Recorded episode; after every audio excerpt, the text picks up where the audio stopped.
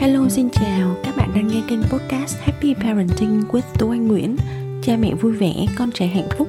Mình là Tú Anh, mình là mẹ của hai bạn nhỏ sinh năm 2018 và 2019 Gia đình mình đang sống tại thành phố Hồ Chí Minh. Mình là một parent coach, chuyên gia tư vấn phụ huynh, đồng thời là một chuyên gia đào tạo phụ huynh về dạy con tích cực. Các bạn có thể kết nối với mình tại happyparenting.vn trên Facebook, trên Instagram và trên cả trang web cùng tên happyparenting.vn nhé.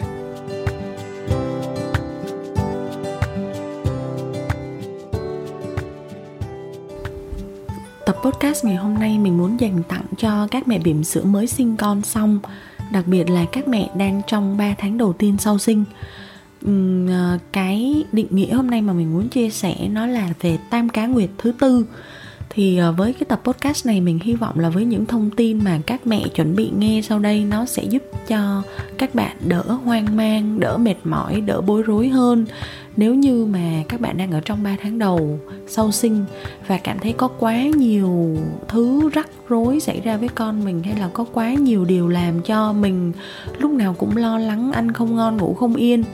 thì mình hy vọng là những thông tin mà mình sắp chia sẻ tới đây, nó sẽ là một phần nào giúp cho các mẹ giải tỏa được căng thẳng, có những thông tin rõ ràng hơn để chúng ta hiểu biết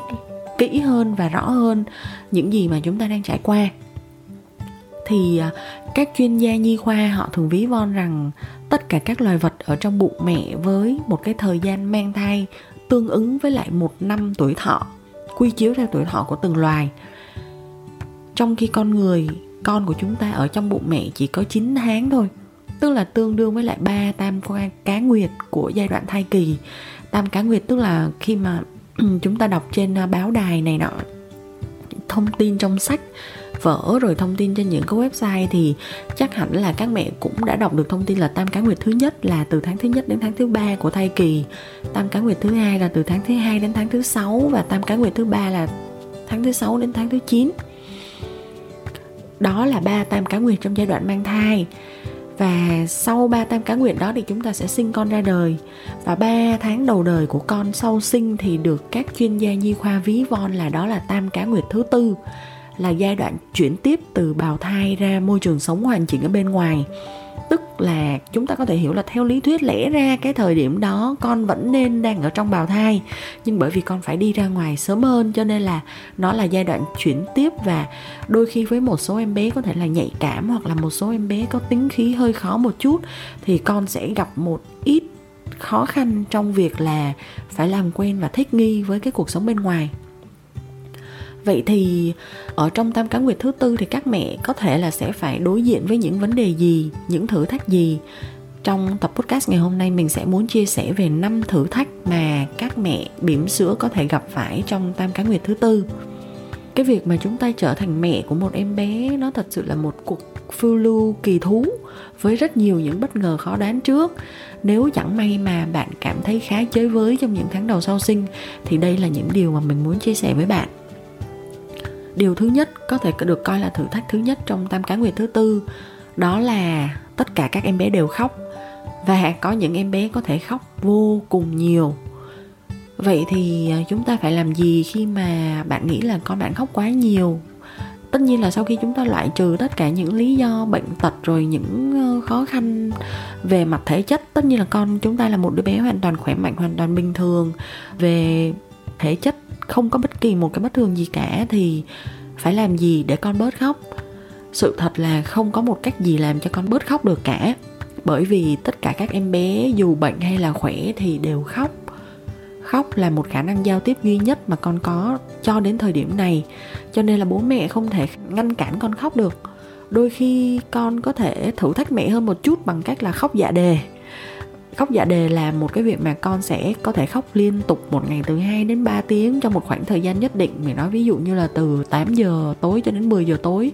mỗi ngày, một tuần ít nhất là 4 năm ngày như vậy. Cứ đến 8 giờ là con sẽ khóc, đến 10 giờ là con sẽ hết. Không có một lý do nào chúng ta có thể giải quyết được cái việc khóc này của con thì đó, hiện tượng đó được gọi là khóc dạ đề. Thì khóc dạ đề sẽ, thường sẽ chấm dứt vào tháng thứ ba hoặc tháng thứ tư. Và khóc dạ đề không có cách chữa trị sau khi hết tam cá nguyệt thứ tư, con sẽ hết khóc dạ đề.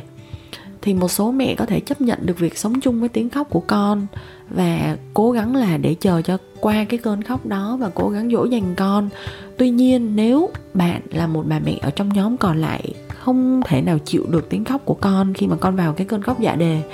thì bạn hãy nhờ đến sự giúp đỡ của người thân, có thể là chồng, có thể là ông bà nội ngoại vào thời điểm khóc dạ đề, để bạn có thể tránh đi một nơi khác, để bạn có thể bớt nghe tiếng khóc của con, để đầu óc của bạn có thể được relax, được thư giãn một chút và tránh được cái trường hợp là trầm cảm sau sinh. Vì vậy, mình nhắc lại là nếu con có khóc hơi nhiều một chút thì đừng quá lo lắng sau khi đã loại trừ những vấn đề về sức khỏe có thể xảy ra à, việc này bạn có thể kiểm tra với lại ờ, bác sĩ khi mà trong những đợt đi chích ngừa cho con đó nếu bác sĩ bảo là con là một em bé hoàn toàn bình thường và bạn thấy con khóc hơi nhiều thì mình nghĩ đó là một vấn đề khá bình thường bởi vì tất cả các em bé đều khóc. Cái thử thách thứ hai mà mình muốn chia sẻ đó là con được sinh ra với một tính khí con đã có sẵn rồi. Tính khí là gì? Tính khí là cách mà một người phản ứng lại với môi trường ở bên ngoài. Thì mỗi em bé sinh ra đã có sẵn một kiểu tính khí đặc trưng của bản thân con. Và cái tính khí này nó ít khi nào nó thay đổi hoàn toàn lắm. Không có kiểu tính khí tốt hay là xấu, mà chỉ có cái sự hòa hợp của tính khí của bản thân con và sự đáp ứng của môi trường sống, môi trường sinh hoạt và mọi người ở trong cái môi trường đó tạo ra cho con một cái sự thích ứng như thế nào thôi một em bé sơ sinh thì có thể được liệt kê vào một trong ba nhóm tính khí đơn giản như sau là, có thể là một em bé dễ tính vui vẻ này, nhóm tính khí thứ hai là chậm thích nghi hoặc là cẩn trọng rụt rè, và nhóm tính khí thứ ba đó là em bé khó tính hoặc em bé nhạy cảm. Vào cái khoảng thời gian mà con được Ờ, uh, 2 cho đến 4 tháng tuổi thì đặc điểm tính khí của một em bé đã dần được hình thành và trở nên khá là rõ nét.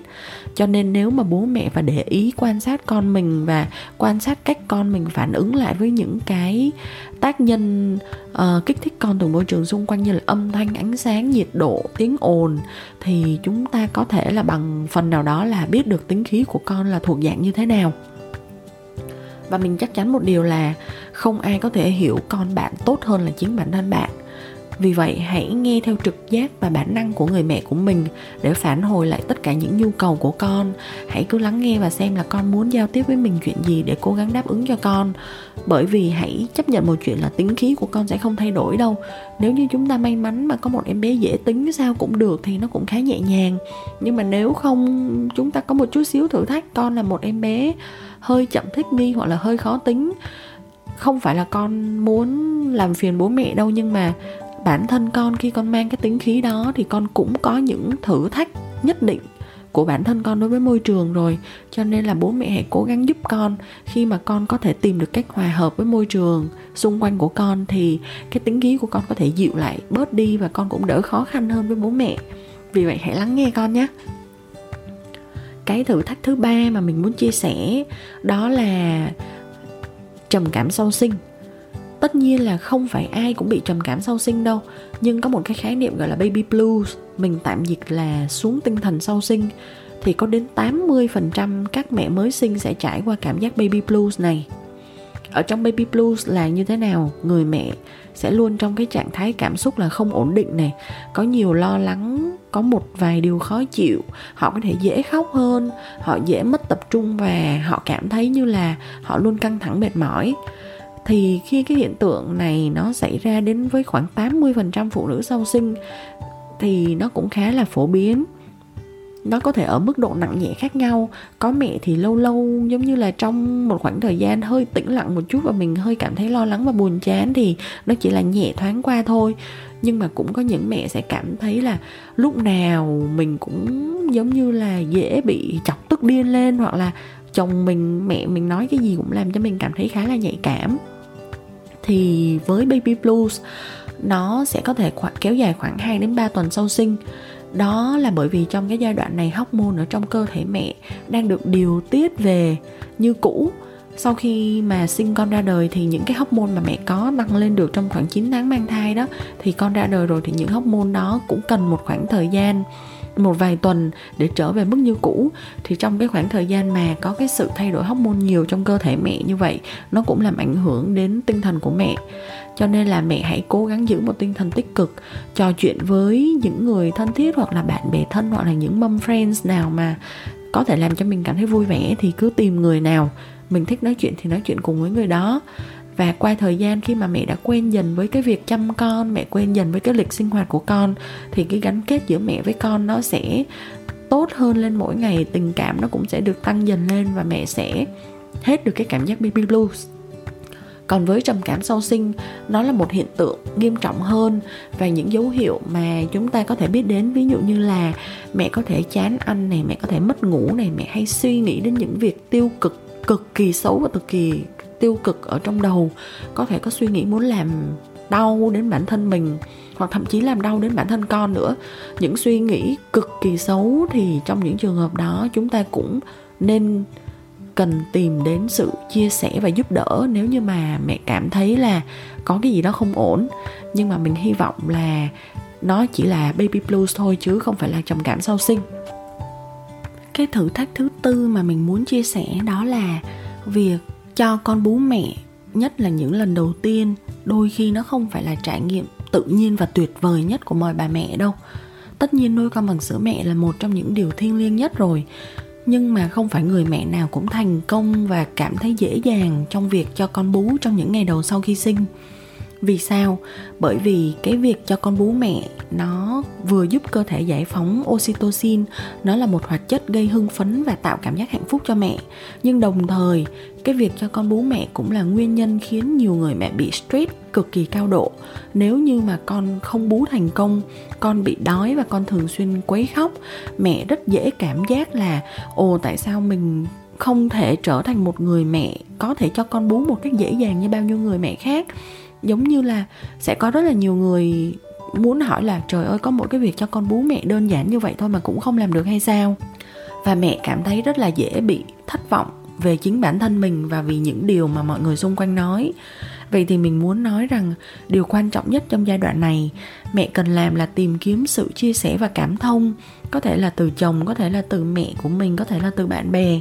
Và hãy luôn nhớ rằng không phải người mẹ nào cũng thành công từ lần đầu tiên cho con bú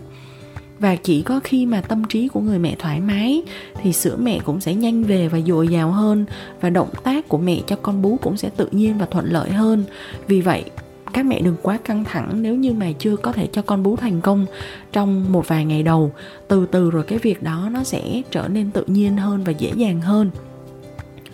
Và cái thử thách cuối cùng trong tam cá nguyệt thứ tư mà mình muốn chia sẻ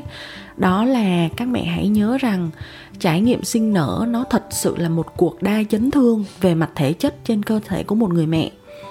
Việc chúng ta sinh một em bé ra đời, nó là một trải nghiệm đặc biệt khó quên. Nó tốn rất nhiều mồ hôi, tốn nhiều nước mắt và tốn rất nhiều máu với hầu hết mọi bà mẹ. Dù cho con có ra đời bằng cách sinh thường hay là sinh mổ, thì mỗi một cuộc sinh nở chính là một lần mẹ bị chấn thương thể chất một cách nghiêm trọng sau khi con ra đời thì cơ thể mẹ ngay lập tức phải tự điều tiết từ cái việc là đang cộng sinh với một mầm sống trong cơ thể mình suốt 9 tháng trời. Bỗng nhiên chỉ sau một ngày, hai ngày, chúng ta chuyển ngay sang một chế độ chỉ còn nuôi dưỡng một mình bản thân mình thôi. Học môn ở trong cơ thể mẹ tăng dần tăng dần tích tụ qua 9 tháng trời và bỗng giảm đột ngột chỉ sau một ngày cộng với các đau đớn trong cái cuộc sinh nở thì nó gây ra một cái sự mệt mỏi khủng khiếp cho cơ thể của một người mẹ trong quá trình hồi phục và chăm sóc con sau khi sinh.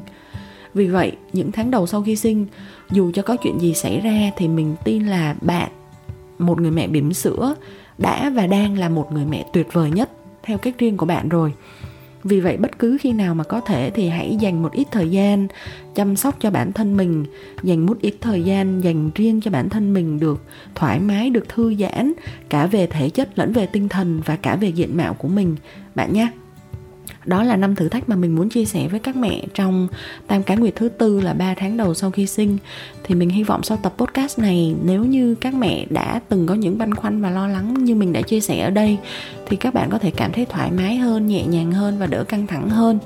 Hẹn gặp lại các bạn trong tập podcast sau. Bye bye.